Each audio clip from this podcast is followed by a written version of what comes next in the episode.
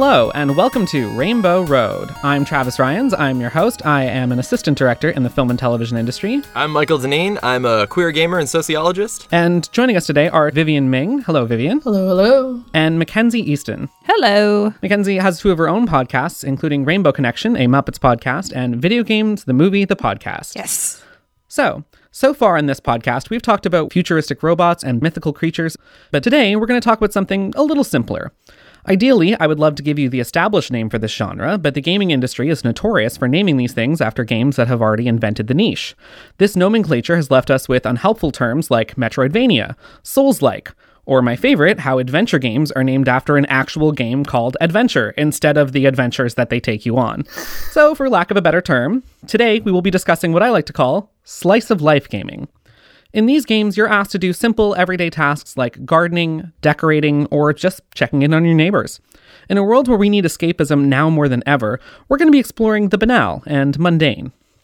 So we'll start with you, Mike. Mike, you said this is a genre you're not really familiar with. Yeah, no, I don't really play a lot of, of everyday gaming games, and and I think it's for that exact reason. I feel like why would I why would I make a garden in Animal Crossing if I could just make one in real life? Not that I would. I just mean that I I haven't. I can't. Okay, well, hopefully by the end of this, we're going to win you over. We're going to convert you. You know, the, the brainwashing starts now. Yeah, no, convert me. I, I'm coming into this open-minded, open-hearted. I'm really curious to see what uh, what comes of it. Okay, good. All right. So, Vivian, what games come to mind when I bring up this idea? Like, what games do you play, and what do you think of when I when I say this? Well, right now I think of Animal Crossing because New Horizons just came out last month, and it's all I've been playing every day for the past month.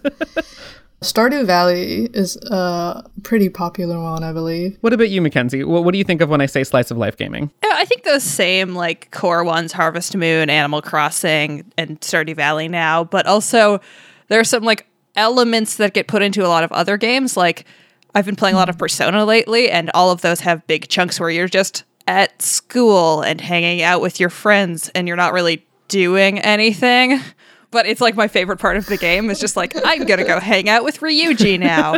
or there's a game I played growing up called Chibi Robo, and it's weird because you're a small robot, but 90% of it is chores. It's funny you mentioned Persona. I hadn't even thought of that, but now that you say it, I think about Fire Emblem Three Houses and me teaching my students. Uh, it really helped me develop like a personal connection with them, and I'm like, I would protect these students to their deaths. I, I the rest of the world can burn, but don't touch my students. Travis, how about you? Which uh, which everyday games uh, have you been into? Um, pretty much the same as what you guys have listed. I haven't started Animal Crossing yet because I'm kind of worried about the black hole that will suck me in if I do. Fair. Uh, definitely The Sims. I played a lot of that growing up. Definitely Stardew Valley, um, Harvest Moon. Uh, even though Stardew Valley is the better version of Harvest Moon in every way possible.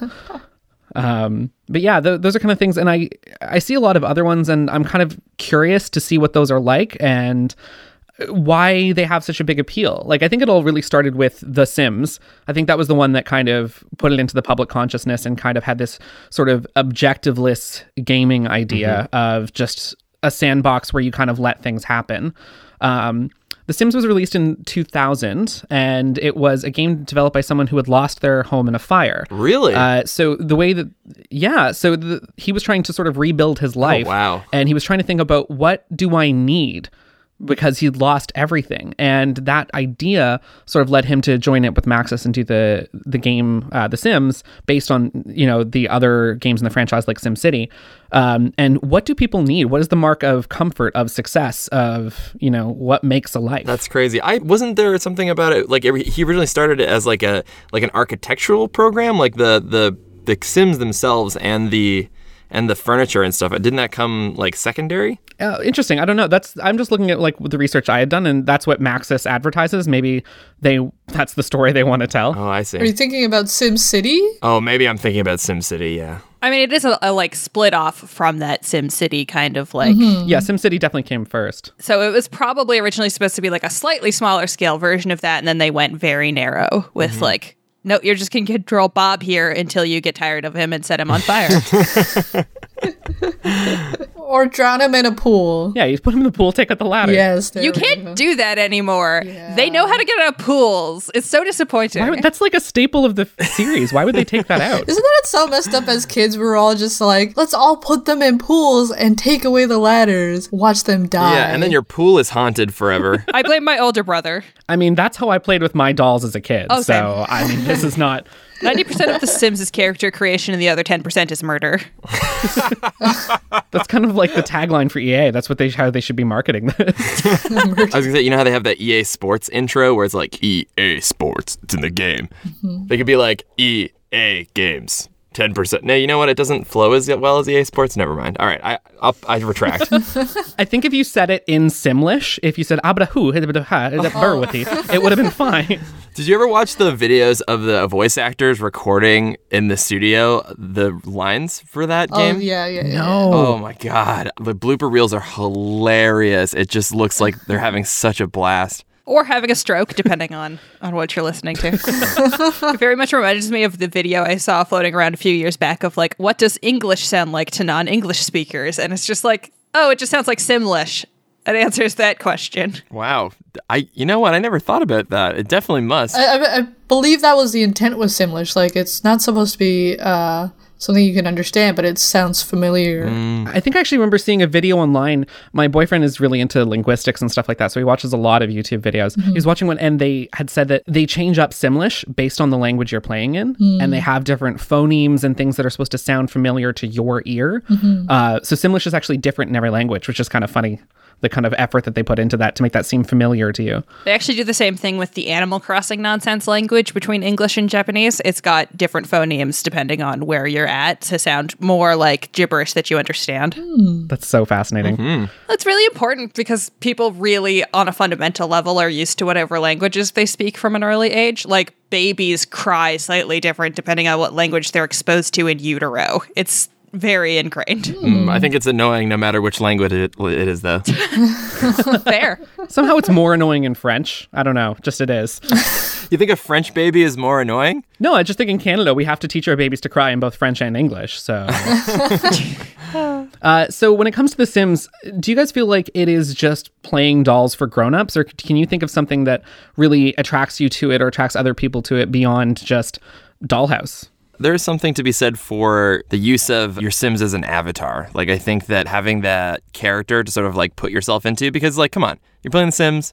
At one point in the game, I, I almost guarantee everyone has made a version of themselves in the game, right? You got? Did you guys do this? Oh, yeah. Yeah. Totes. I made my family, yeah. Travis, did you do this? I actually didn't. Um, maybe this just speaks to my extremely low self-esteem as a kid, but I wanted nothing to do with me. No. I wanted it to be other people. Okay. Well, I. Wow. All right. Maybe. all right. My theory is just blown out of the water. I'm an aberration, so don't. But I just feel like it's it's like you kind of want to see this uh, this like bizarro world of your own life a lot of the time, and and you know maybe that is part of the whole like playing house thing. So I, I don't know. You know I don't know. I, what do you think? I mean, like, yeah, for some people, definitely it's playing Dollhouse, but I, I watch a lot of Sims videos, and there's a lot of different type of players. I mean, there's players that solely focus on building houses, right? Um, people that really focus on character creation, and then there are people that play out actual lives, and then there are, are the people that are playing Dollhouse that just want to kill everyone as usual. Suddenly we're all the villain in Toy Story. Yeah, I think there's something in it for everyone, or maybe maybe maybe I have a a, a different definition of playing Dollhouse than other people. I think you've got a really good point there that there's a lot of different play styles that you can really get into on The Sims. Like, there's not any goals, and there's nothing really stopping you from doing whatever you want. So you can really dig into whichever chunk of it is the most appealing to you. Mm-hmm. And there is a really good fundamental base for like emergent narratives in The Sims, weirdly, because you don't control all the variables. And your characters are really stupid by default. Stuff happens that's very entertaining, and the world is just slightly too crazy to maintain a like this is just a simulacrum of like my perfect life because eventually your best friend's going to get like abducted by aliens or something or die in a kitchen fire and there's nothing you can do about it. Mm-hmm. It allows you to both be God and be surprised, which is pretty entertaining. also, you know, character creation and it's a good fan fiction machine if you just want to shove all of your favorite characters from something into a house together. You mentioned sort of the emergent variables that can come from it, and one of the urban legends that I've seen from people is uh, about its queer characters. So originally in this 2000 versions of The Sims, you could have anyone move in together and they could develop a romantic relationship. They couldn't necessarily marry, but the game didn't really care about whether characters were married or not. It didn't really functionally make a difference other than the quick little cutscene of them getting married. They did eventually develop that in Sims 2. You could have civil unions, which yay, uh, and then that turned into full blown same sex marriages. One of the interesting things that came was an urban legend among queer people about the fact that if you developed one of your player characters to have a same sex relationship, that drastically increased the odds of the other NPCs in the neighborhood forming same sex relationships. But that was something that you sort of had to push the game to do. Interesting. If you weren't getting involved in those relationships, it wasn't going to show them to you, hmm. which is kind of interesting for like queer representation in that we did have that ability. We did have something that we could explore, but also the game wasn't going to expose you to that unless that's what you wanted. You know, that's that's fine. Not in this neighborhood. It is interesting that all Sims are bisexual by default, is I believe how they've phrased it before. And that's a choice that they super didn't have to make in 2000. So it is kind of nice that you can even have relationships like that. It was probably one of the first games I ever played where you were allowed to not be straight. Well, it's interesting that you also mentioned the character creators. Um, that Sims has really been pushing the envelope with that. We mentioned in Temtem uh, about the sort of transgender and non-binary options. And sims has pushed it even further because there's so much that goes on in a day-to-day life that does affect someone who is trans. Um, of course i'm inferring here i have no idea myself but this is what i've been told and this is what i'm observing. Uh, and in the character creator you can choose their presentation. You can choose whether they stand or sit down to pee. You can choose whether they get pregnant or they get others pregnant or none at all. And they give you a wide variety between clothes and bone structure and makeup and facial hair uh, and all the things that you can do. Um, so it is kind of interesting to see how this slice of life game has actually been one of the most progressive hallmarks of the uh, of the industry. Um, did you guys feel like that was something that really helped you, or? It was it wasn't until Sims 2 that I realized that I could um, develop same sex relationships in the game, and I remember distinctly. It's I first booted up the game, and then one of the first pop ups it gives you is like someone's gonna match you on a date, like a blind date. It's like, and then you get the option: do you want a male or a female? I'm like, and I, I was I sat there stunned. I'm like, I, I'm not sure what age I was when I played it, but I was like very curious. I don't I don't know if I was aware that I was gay back then, but I was like I really wanted to pick the female option, and it, it, it was just something that never crossed my mind as possible, and I think that really helped. It really made me. Are you saying The Sims made you gay? oh oh You're like, it, this option never really occurred to me until I played The Sims. yeah maybe maybe. Maybe my life of queerness began with The Sims. You wouldn't be the only one. But I mean, I think that's really important in its own way. Like, I mean, maybe without The Sims, I would have gone even more years without realizing that it was an option, you know? Yeah, well, I'm I'm glad that that was able to do that for you. Uh, Mackenzie, did you explore a lot of same-sex relationships in The Sims? I don't think I explored a lot of relationships in The Sim because I was mostly very focused on character creation and building. That was kind of my focus when I played a lot of The Sims. But I grew up in a really like forward thinking ish household, considering, you know, small town Saskatchewan and whatnot. So I was always like very happy to see queer representation even before I realized I wasn't straight. uh, so I really always was super excited when a game, and especially The Sims, had really normal queer representation. The thing that I liked most about The Sims and how it handled same sex relationships is that, for the most part, it didn't really seem to give a flying toss which gender of person you decided to romance. Everything was treated basically the same, and none of the other characters really noticed. Unless you were stealing someone's wife. then they just don't like you stealing their wives, which is not fair, really. the only thing that's missing from these games is allowing like multiple triads of people hanging out together, but we're still a whiles out from that, I think. I think in an hmm. upcoming expansion pack, you can have orgies. yeah.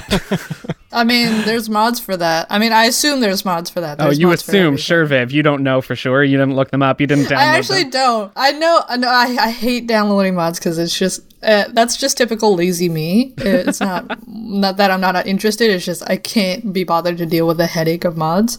You can't be bothered to deal with the energy it takes to make a mod or the energy it takes to set up an orgy. Which which of To the set two? up it and install it. Yeah. Um, you know me, lazy. I get that. There was only one that really made it for me, which was I was slash am a huge Star Trek nerd, and uh, there was a mod where you could have uh, Star Trek in the in the show. They have these replicators so that you don't have to like make food; it just like appears. Oh. And so I I installed this mod that allowed you to have these replicators from Star Trek like in The Sims.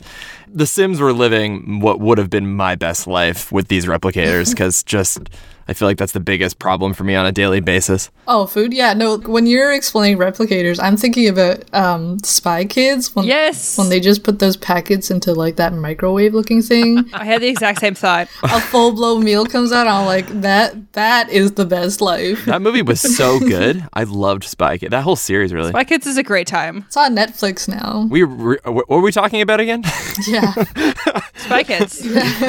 Uh, Mackenzie, what was your uh, what was your gaming experience like uh, growing up in that environment? Were you like, were did you know anyone else of you know growing up where you did? I had two brothers, luckily, uh, older brother and younger brother. So I got into a lot of stuff that was a little bit older than I probably would have played. Like I'm 24, but I my first gaming console was a Nintendo 64 because my older brother had it, and I played Pokemon Crystal, which is like I couldn't read when I started playing Pokemon, but I I figured it out. How did you How did you play those games? Yeah, how do you, yeah. I think I learned to read playing Pokemon. Oh, Oh, wow. wow. Oh, that's cool. My mom was an arcade rat in the 80s, so we got a lot of video Wow, games. Wow, that's cool. So, so you basically is your life kind of like the female version of, of Tron Legacy? a little bit, but not quite so hardcore. She mostly just got really angry playing Frogger and Pac-Man. Cool. Um, uh, Travis, in uh, in Temtem, you said there's there's a lot of customization options. I didn't know that you could. That seems like an inundating amount of choice to me. Like, I, that's another thing. I feel like that adds a level of tedium that I just like. I can't get on board with. Like, I just I don't want to choose the eyebrow length and like the neck height of my character because I feel like I just get exhausted by the amount of decision making. I can't even. I Oh, I can't even pick a pair of socks in the morning. You have to understand how much this appeals to the queer community, though, because like having eyebrows on fleek is crucial to so many of us. That It's one of the core tenets. that form of representation. I read an article maybe last year about Sims and how the whole same sex deal even started. So when they were creating the game, there was a lot of back and forth as to whether or not they should include uh, same sex uh, romance options. I think ultimately they decided not to. They didn't want to get that backlash. And it was only added into the game because a new developer on board, I think he was gay, but don't quote me on that. But his supervisor went on vacation, so his boss needed to give him something to do, and he gave him an older design document where same sex romance options were still on the table, and he was tasked to uh, build out social interactions for the game based on that document. And at the time, the boss didn't think that this new developer would be able to do it, but lo and behold, he was able to, and he designed basically the social interaction system with queer options. I think no one really noticed or no one cared to comment, and they all thought that EA would take it out of the game anyways, or that The Sims wouldn't even launch. I think that was uh, EA was never really invested in The Sims. But at E3, they were supposed to plan out these scenes they were gonna show, and one of them included a wedding. And what happened is that during that scene, two female NPCs developed a mutual attraction uh, and kissed. They stole the show, basically, and they never intended for that to happen, obviously, but then they couldn't really take it out and that's how it came to be. All because one developer guy he didn't get the memo and it just got left in. Yeah, yeah. I, I I just think that's really interesting. Like they never intended it for it to be there. I remember reading about how before they made the decision not to include it, they were talking about how they wanted it to be as realistic as possible to real life, which would uh, include having those options. And I'm glad that someone fucked up along the way and, and added it back into the mm-hmm. game. I'm sorry, Viv, are you saying gays were a mistake? Oh, don't put words in my mouth, please. You heard it here, folks. uh, I want to jump back to something Mackenzie had said earlier about growing up in a, a small town, but still being very forward thinking. And I'm going to use that as my segue to move on to the next game I want to talk about, which was Stardew Valley. Yes. Stardew Valley was released in 2016 by Eric Barone. I'm hoping I'm pronouncing that right. Uh, also known as Concerned Ape. Uh, it is an incredible game based on the Harvest Moon series. It is kind of a ripoff of it, but also better than it in every single way possible. Um, and was released by one person. One person made the entire game that we see now, which has been so popular. It sold over 10 million units between all of the platforms it's available on. Um, and it is also something that I would put in this sort of slice of life gaming where you have inherited your dead grandfather's farm. You've come from a big city to take care of this small town farm. And it's kind of like almost Schitt's Creek, the video game. I don't really know how else to put it. You have come from a big town um, and you're now having to deal with all these small town folks. And uh, they are weirdly progressive and accepting.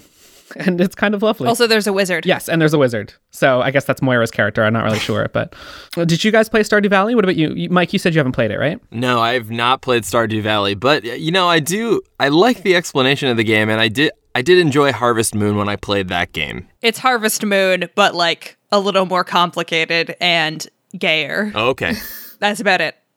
But see, I wouldn't call it. ga- Well, I never played Harvest Moon, but I just assumed there was only uh, heterosexual options. But I wouldn't call it gayer. I just uh, Uh, Harvest Moon, I grew up on the Harvest Moon games, and if I can make a little sidetrack here, some of them did have queer romance, but only in Japan. So I had Harvest Moon DS Cute. That was the one that I probably spent the most time on. And in that one, all of the female to female romantic sequences are still in the game. You can still access them, not even through cheating. It's just that it never lets you get to the final sections. In the Japanese version, they allow you to become best friends with your female partner and adopt a child together, which is just you know, marrying them. It's exactly the same functionality. Uh, in the North American release, you can trigger all of their romantic cutscenes. You can, just can't propose no matter what you do, which is very interesting for someone who didn't quite realize they were bisexual playing it and getting to be real close friends with a lot of girls in town. gal pals. Gal pals. I think that's the term these days. I would recommend if you're getting into Stardew Valley, though. I have found it a little. It's got a bit of a stiffer entry than Harvest Moon, in my opinion. It's a little bit harder to get into because I'm okay with a stiff entry. it's a That's yeah, that's on me. it's a little bit trickier to get into because it's a little more complicated than Harvest Moon has been. Yeah, it, it definitely has more going on, certainly inside of it. Um, you know, you've got mining and wizards. Um, and you can really get involved in the relationships with the townspeople, including like romantic relationships uh, with all of the townspeople, uh, regardless of their gender. Which is again, yay, yay for queerness in small towns. So, Viv and Mackenzie, you've both played it. Uh, what did you guys think of the game, Vivian? I really enjoyed it. Like, uh, but I'm also a big fan of slice of life genres in games or or or shows in general. This also goes into Animal Crossing, but I, th- I think there's something just so cathartic about clearing weeds. What? Is, is that not maybe maybe that's just me, but I play Legend of Zelda: Ocarina of Time when I want to clear weeds. I mean, yeah, but even Zelda, I'm like, I, I, I, if I see a patch of grass, I have to slash through it. all those poor Pokemon. I never really played it for the social aspect, um, so It's, it sounds like it sounds like you play that game like an introvert. Like you just shy. You I like I do, I do. your character enjoys just like I just pull the weeds and I clean and and I don't really talk to the townspeople. Even though you said they're they're progressively oriented, like they're kind Well, and the fact that everyone can have these same sex relationships and no one seems to mind. No one seems to have any problem with it. Wait, so hold on, Travis. Are there are there ambient same sex relationships in the game? Like, are there are there NPCs who are just like no, there isn't. There's no NPC relationships. It's just you you with another NPC. Oh, I see. Okay. Uh, but again, like the, I think that's still pretty progressive to have like a small farming agricultural town, um, having these same sex relationships with your character, and you're still invited to all the town's events, and you guys are welcome there, and you can get married, and you can have a kid, and all of these things. This reminds me of this tweet I saw yesterday. It was like my favorite genre of games is where homophobia doesn't exist at all. Like because I mean, why should it? Like mm-hmm. Mm-hmm. I've gone through all that angst in growing up of like fearing homophobic parents or just friends in general. Like I'm tired of that. I'm past that. I want to live in a world where I don't have to worry about that anymore. That those are worlds that I find in The Sims or Stardew Valley. Okay. You know what? I, I feel like I'm starting to understand a bit more why these games appeal to you. Like in life, there are these untidy parts of, of our existence. Like, you, you know, homophobia is one of them. Anything that you can really discriminate against. And I think that, uh, like any good simulation, it'll sort of train you f- to for like what to maybe expect and sort of like I think that sometimes hoping or expecting like a best case scenario sometimes leads to these, you know, self fulfilling prophecies in a good way, where it's like, oh, I'm expecting my interactions with my townspeople uh, being my true self to, to go well. And then hopefully, like, life then imitates art in that you actually do experience that that ideal reality. Uh, or just or just pick weeds, you know, whatever you want. or smoke weed, you know. Or, just, or smoke weed. Oh. Can you smoke weed in Stardew Valley? Is, is that a thing? No, I don't think so. Maybe there's a mod for that. probably. I think you mentioned something about like the kind of like rough edges of reality there, and I think that's a big part of the appeal of a lot of these like everyday games is that they kind of offer you a control over a nice world where very little can really go wrong.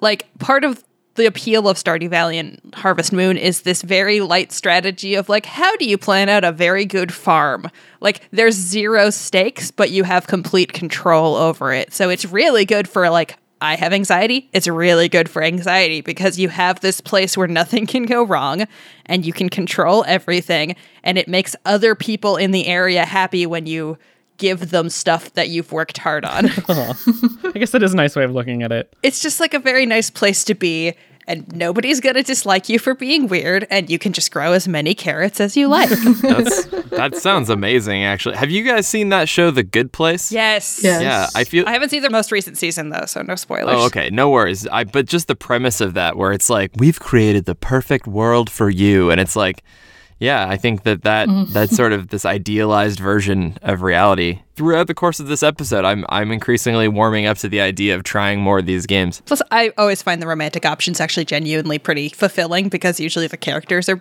pretty interesting. They kind of follow anime tropes a lot of the time, but that's not a bad thing. oh. Who have you romanced in uh, in Stardew Valley? Wh- which characters have you chosen to romance? Oh, uh, I usually go for oh my god, I can't remember her name. Purple hair. Oh. she's completely crazy. I love her. Yes, uh, Abigail. Abigail. Yeah, she's the weirdest one, and that's my most appealing feature.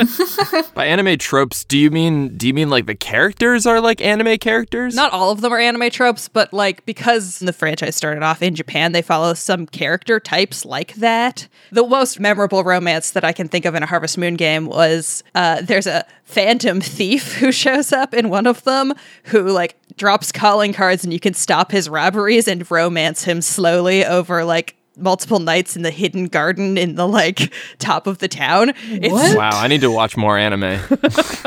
yeah, no, like phantom thieves are a big thing in Japanese media because I guess that's just a thing in culture. in, in Japanese culture, how big is is Japan having a really big phantom thief problem? I don't think it's a problem. They're usually suave as heck, and you can get them to like fall in love with you, so it's all good. Wow. Uh, Tra- Travis, what's uh, what's your experience with these games? I I love Stardew Valley. Um, it's funny. It, Mackenzie mentioned the sort of strategy of it. It also helps my mental health, especially with ADHD. The idea of having so many things on the go. I actually function better when I have multitasking going on, and I'm thinking about okay, so I've got this food in the processor, and I need to water these crops, but I also want to hit the mine before the end of the day, and like trying to math that out is something that's actually super calming for my brain. Even though for most people, I think it would be quite stressful or uh, you know annoying.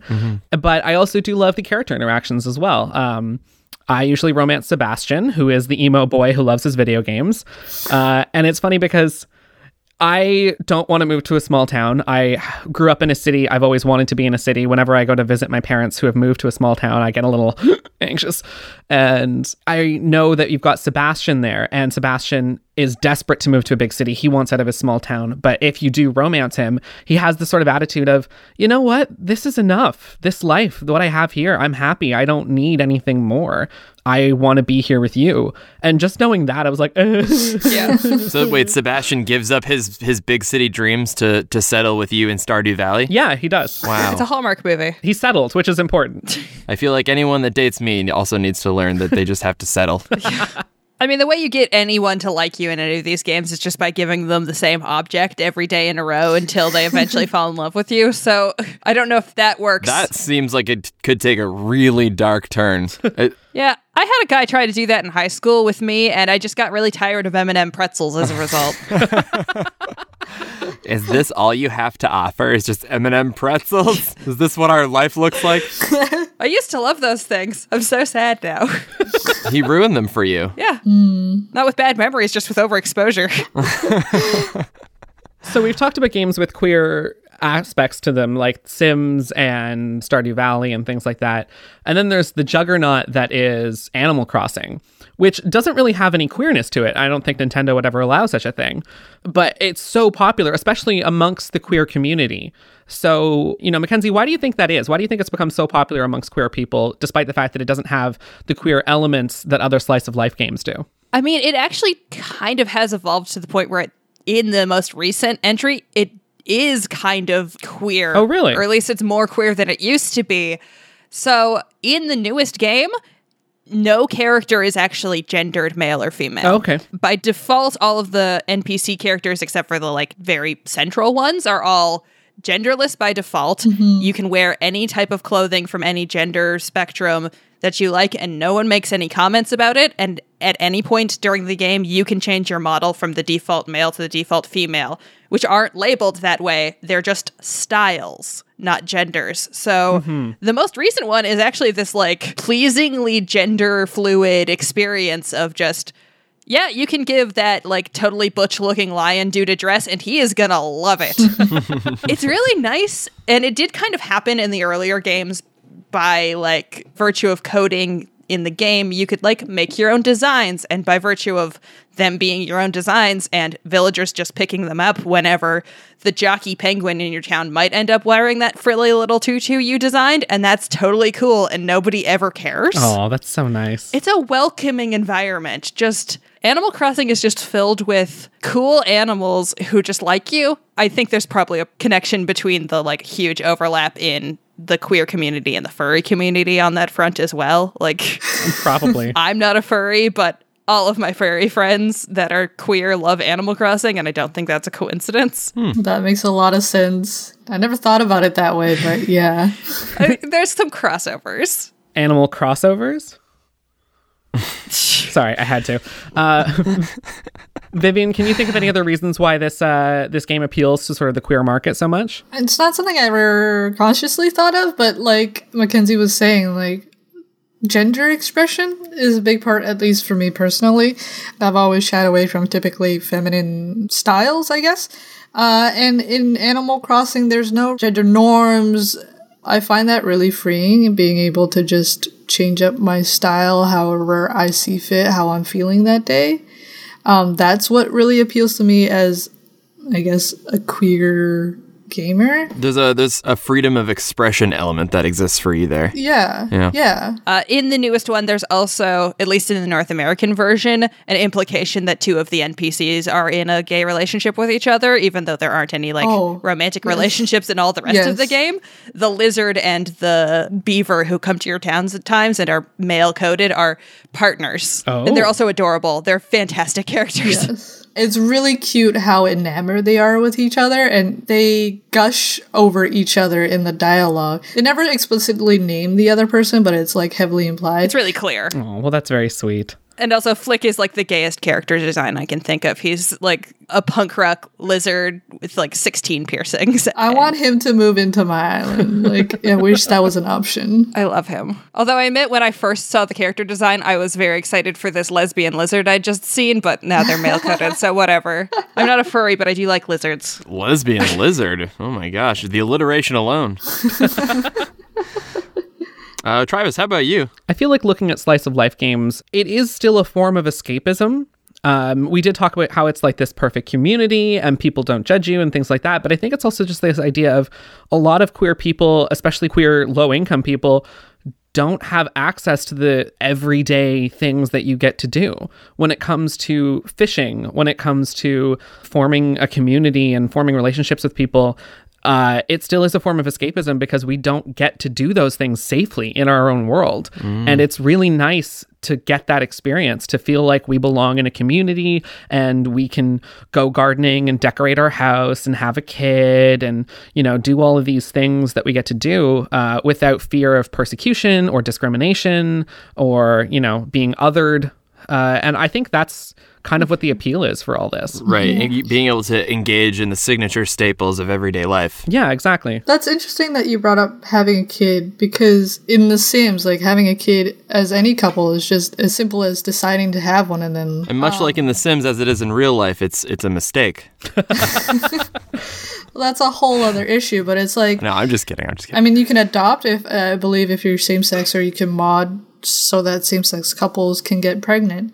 But like in real life, same sex couples, it's a whole process. No matter how you choose to go about adding a child to your family, like you're Getting a sperm donor, IVF, adopting. Yeah, like it's just a time-consuming process. It's, it's money-consuming. It's stress. But like in in The Sims, it's like, oh, you want one? Okay, you're either gonna get one delivered, or you know you're gonna get pregnant. Right? Mm-hmm. It's just simple. Like it's not a headache. Yeah. Mm-hmm. So what it- to me, it sounds like it, we're touching on like inclusivity and expression are some of the big draws to these games for you guys. Yeah. Yeah, expression is Yeah. definitely a huge one for a lot of mm-hmm. them. Is the like creativity and the designing and the allowing yourself to just express whatever version of reality you want. A big part of it is also just these games are really relaxing. They're very stress reducing. They're very calming, even if you're not Which we all need right now. well, we all need all the time. I think, especially the queer community, when the world is kind of hostile to you a lot of the time, it's nice to just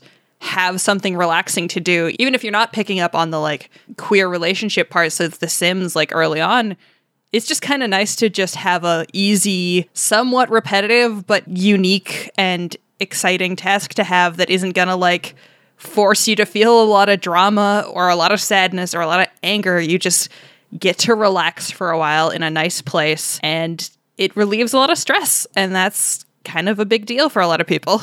Like a warm bath for your mind. Yeah, it's a mind bath. And also, there's a cute puppy next door. oh, there you go. Who sings to you on a guitar. Oh, I've seen him. I've I've seen him. I know him. I've got a small amiibo of him in my house. Aw. Aw. We've touched upon this before, but I wanted to bring this up. This idea of of embracing diversity, you know, embracing uh, queerness, inclusivity, because I feel like in order for a game to be successful in today's climate, there needs to be th- these elements in play. It's so much a part of the conversation that's happening right now on a social level. Like, do you feel like uh, this is in it for artistic reasons? Could this be like corporate calculated pandering in some way, or is or is this like a sincere effort to to really like push us forward? I think with Animal Crossing specifically, it was less of a corporate push and more of just a natural evolution of what they were doing mm-hmm. already. If the game is about building your own island and having your own self expression and doing things exactly how you want them, putting up blocks like gender segregation doesn't help. Mm-hmm. It detracts from your core gameplay. And they didn't really advertise this stuff at all. It was kind of just a thing that everybody realized when the game came out is that they completely removed all gender markers. Interesting. Okay, so it was it was much more of a tacit. It wasn't like one of their selling points. They're not like putting it on the commercials and and, and the the box and stuff. No. Letting some lesbians kiss at E E3. yeah, if you want to make an argument for like the inclusivity that they were maybe using as a selling point was more the racial diversity because at default you can like change your skin tone now, but even that was more of like a look at how many different kinds of villagers you can have now thing as opposed to a look we're cool with the multiple races now.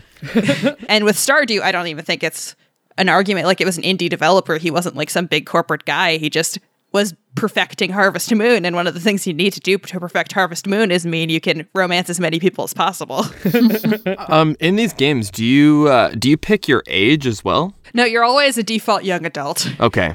All right. Interesting. Because I'm st- I'm thinking like there are so many of these segregators that exist in reality that don't exist in the video game world. Uh, like regardless of socioeconomic status or class, you know, you can still do everything in the game. Like there's.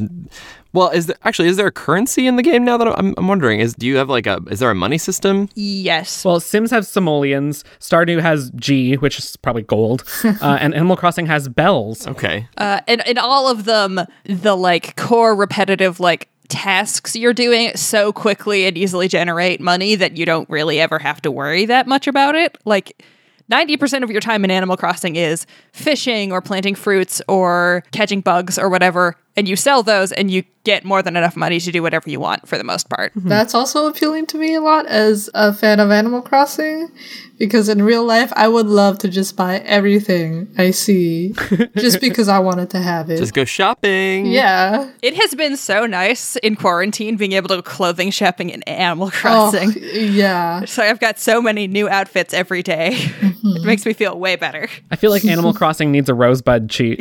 oh god, I abuse the crap out of that one. The Sims. Well, they, you can literally grow money trees in Animal Crossing. It's not trying to stop you that hard. All right, I I'm sold now. I'm I'm gonna, I want to try this game. Well, now that we've officially gotten Mike over to our side, I think that's where we're going to wrap it up for today. Uh, before I go, I just want to ask you guys quickly, starting with Vivian. Vivian, what you playing? Well, obviously, I'm still playing Animal Crossing, but uh, this past week or two, I picked up WoW. It's like my second venture into the game, but I've actually gotten into it. So there's a slice of life aspect into it. You can cook if you would like to. Yeah, I guess that's true. That's what I'm into. Cool. What about you, Mackenzie? What you playing? Well, uh, as to be expected, I've been playing a lot of Animal Crossing New Horizons, uh, just possibly too much Animal Crossing New Horizons. There's there's no such thing. the other thing I've been spending a ludicrous amount of time on, considering it only came out on like March 31st, I've put over 60 hours into Persona 5 Royal. Oh wow. Nice. I've never played a Persona game before. I've never played really any of those kinds of JRPGs, but I'm very, very into Persona 5 Royal. And it made it less homophobic this time than the first rendition, so that's a plus. Definitely. Wow. People keep talking about the Persona games like just I've heard they're, they love them. They're very, uh, very appealing. I do wish the game was as gay as it clearly wants to be because every interaction between the male characters, I'm just like, why aren't you guys a couple? Like, you're clearly hitting on each other. Why don't you let me romance these guys? but whatever. I guess we'll have to get to the Persona series at some point ourselves on this podcast. Hmm. Mhm, definitely. Yeah. What about you, Mike? What you playing? What am I playing right now? I uh, I just got the Final Fantasy VII remake, uh, but I haven't started it up yet. But I'm excited to. Awesome. Uh, I myself actually have been playing with uh, my boyfriend. We've been playing Never Alone, which is a, a two player sort of puzzle platformer where you play a young Inupiat girl and her Arctic fox, uh, made by actual indigenous game developers. Uh, and the unlocks in the game where you find the secrets are videos about their culture and history, which is really cool. It's been a little glitchy and buggy, unfortunately, but it's still been a lot of fun. Awesome. All right. Well, thank you very much, guys. Thank you for joining us. This has been Rainbow Road. Thank you, Vivian. thank you, thank you. And thank you, Mackenzie, for joining us. Yeah, thank you so much for having me. Uh, Mackenzie, where can we find you on, on Twitter and your podcasts? What, what, tell our listeners. Right, uh, the easiest way to get a hold of me specifically is at Kenzie Phoenix on Twitter. Uh, that's where you're going to find me. My two podcasts are Rainbow Connection, which you can find on any you know podcasty place, and Video Game the Movie the podcast. Uh, the Rainbow Connection has Muppets Pod at Twitter, and I think VGTM Pod on Twitter for the video game one, but just Google it because I can't remember the tags very well. Okay. Well, thank you so much, guys. Thank you so much. Thank you. This has been Rainbow Road. If you liked this episode, follow us on Twitter at Rainbow Road Pod or get in touch with us for future episodes at Rainbow Road Podcast at gmail.com. And a big thank you to all of our guests today and our producer, Matt Kanar. Thanks for listening to Rainbow Road.